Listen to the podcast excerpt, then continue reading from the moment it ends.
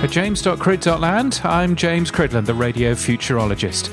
This week, why you're wrong to pull your radio station out of TuneIn. Welcome to TuneIn's headquarters, located right here in the heart of Silicon Valley in Palo Alto. Last week, US broadcaster Entercom decided to pull its streams off TuneIn, the radio aggregator.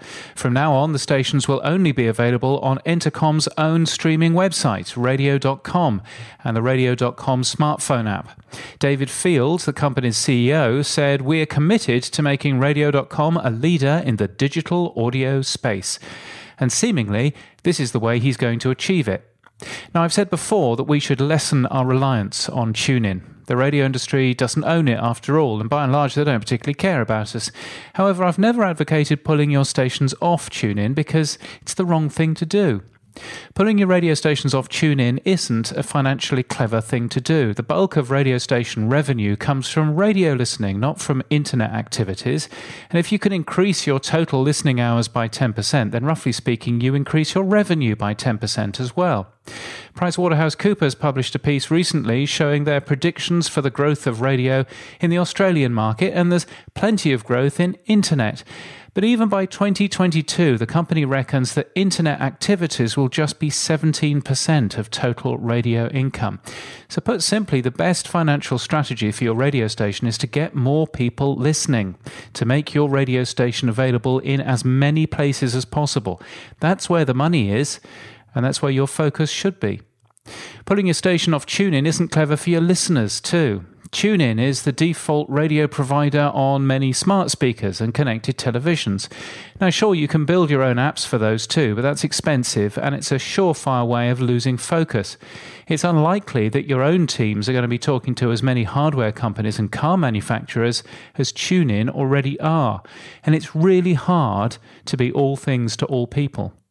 When your stations are removed from TuneIn, what will your listeners do? Now, sure, some of them will go and download your own app, but many of them won't. And they'll find a new radio station to listen to. And I hate to break it to you, but there are many more stations playing your easy favourites from the 80s, 90s, and now. You've really not got the monopoly on that. Now, forcing your listeners to abandon an app they've chosen, presumably for a reason, is certainly a brave test of brand loyalty. But forcing listeners to choose a provably worse app is a questionable choice.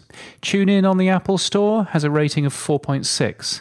The Radio.com app has a rating of just 2.7.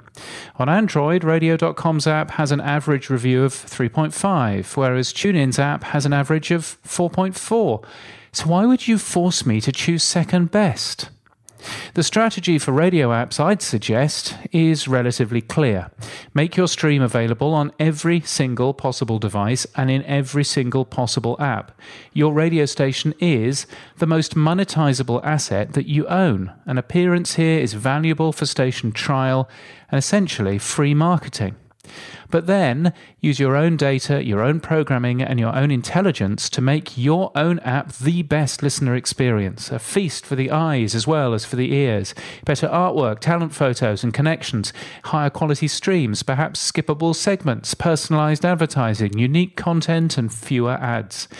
Be everywhere, but instead of bullying your audience, make them want to choose your app because it's the best. It's your data and your programming. So why shouldn't your app be awesome?